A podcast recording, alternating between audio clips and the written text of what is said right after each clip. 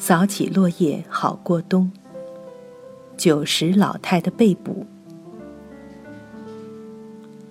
前几天写了一篇90老太的长征，写的是美国一个叫做陶丽斯·汉道克的90岁老太太，为了呼吁改革竞选经费，独自徒步5000公里，横跨美国的故事。最后写到了在首都华盛顿，一个联邦法官在自己的法官室里会见了她。她怎么给请到法官室去的呢？这可是另外一个故事了。陶丽斯老太太在联邦国会大厦里让警察给抓起来了。话说陶老太历时1年多，一步一步完成了长征壮举，最后一站就是直奔美国联邦国会大厦而去了。她的改革竞选经费的呼吁对象不就是国会议员吗？那儿是最终目的地。辛苦1年多就是为了这一天。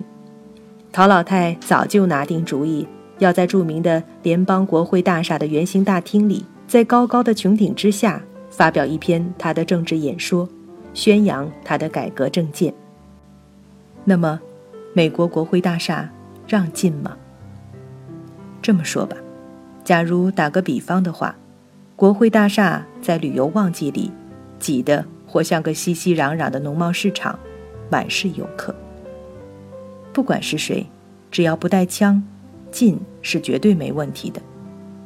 所以陶老太顺顺当当的就和她的一群支持者一起进到了最热闹的中央圆形大厅。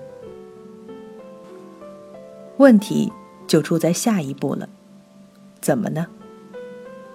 进去以后，他们摆开宣传阵势，陶老太掏出稿子就开念了。这下子可就犯法了。美国法律有个规矩，那就是国会大厦是立法重地，在那里立法的国会议员们只要在这个屋顶之下说什么都可以，怎么说都不犯法，都不会被逮捕被定罪，他有立法豁免权。而只要你不是国会议员，就不得在这里发表任何政治演说，不能有任何政治示威的行为。假如做了就是犯法，警察就有权抓你，这是一条执行很严格的规矩。为什么会有这么不平等的规矩呢？那是为了保障立法者能够在绝对没有压力的情况下，把他所代表的那个选区的民众意见顺畅地说出来。试想想，假如一个立法者说错什么，有可能被逮捕被定罪，他当然就不可能对一项立法毫无顾虑地表达自己的意见了。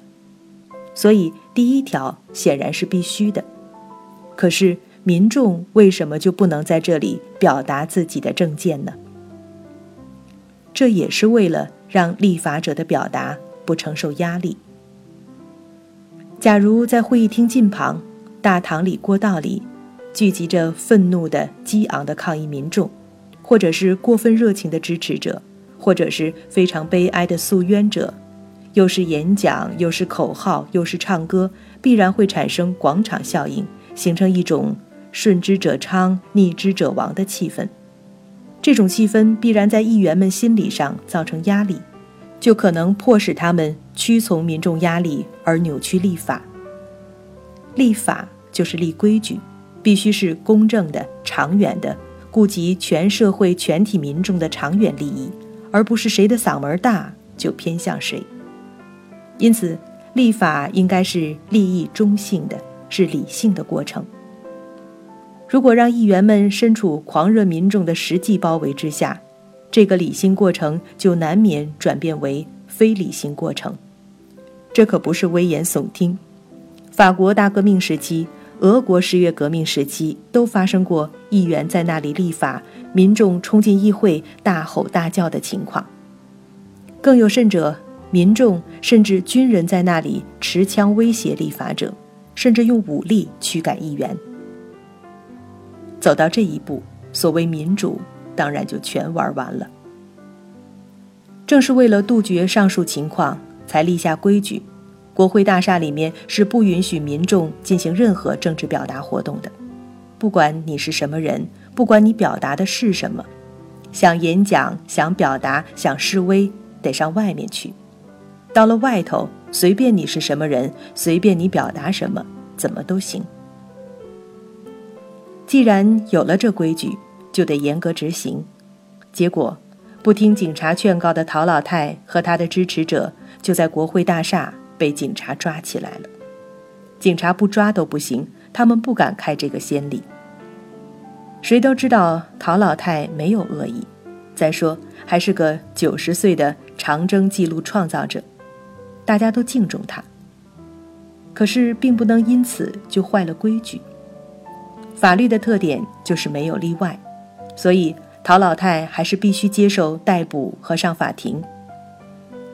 联邦法官升堂开庭，该怎么审怎么判，还是得按规矩来，不能看在是祖母级的老太太份上就破了规矩，因为规矩一破就没有个头，别人也会找理由破上一回，否则不就是不公平了吗？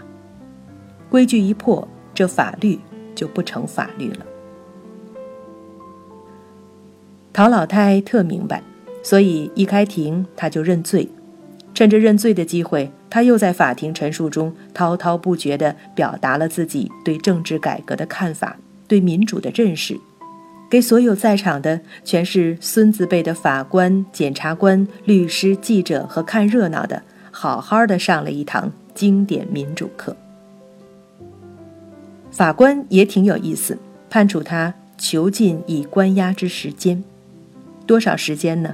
没说，反正他是正式逮捕过了，就是1分钟也算是以关押之时间了。他和他的支持者们立即刑满释放，每人判交$10法庭手续费。这判决大家都觉得公正。判完以后，也就是按规矩做了之后，法官恭恭敬敬地把陶老太请到自己办公室里，表达自己对老太太的敬意。就是在那个时候，法官对她说了那段话：我们美国的许多法律，就是由像您这样坚持不懈地努力着的普通人所促成的。记者报道说，法官在说这句话的时候，他和周围的人眼睛里都闪着泪光。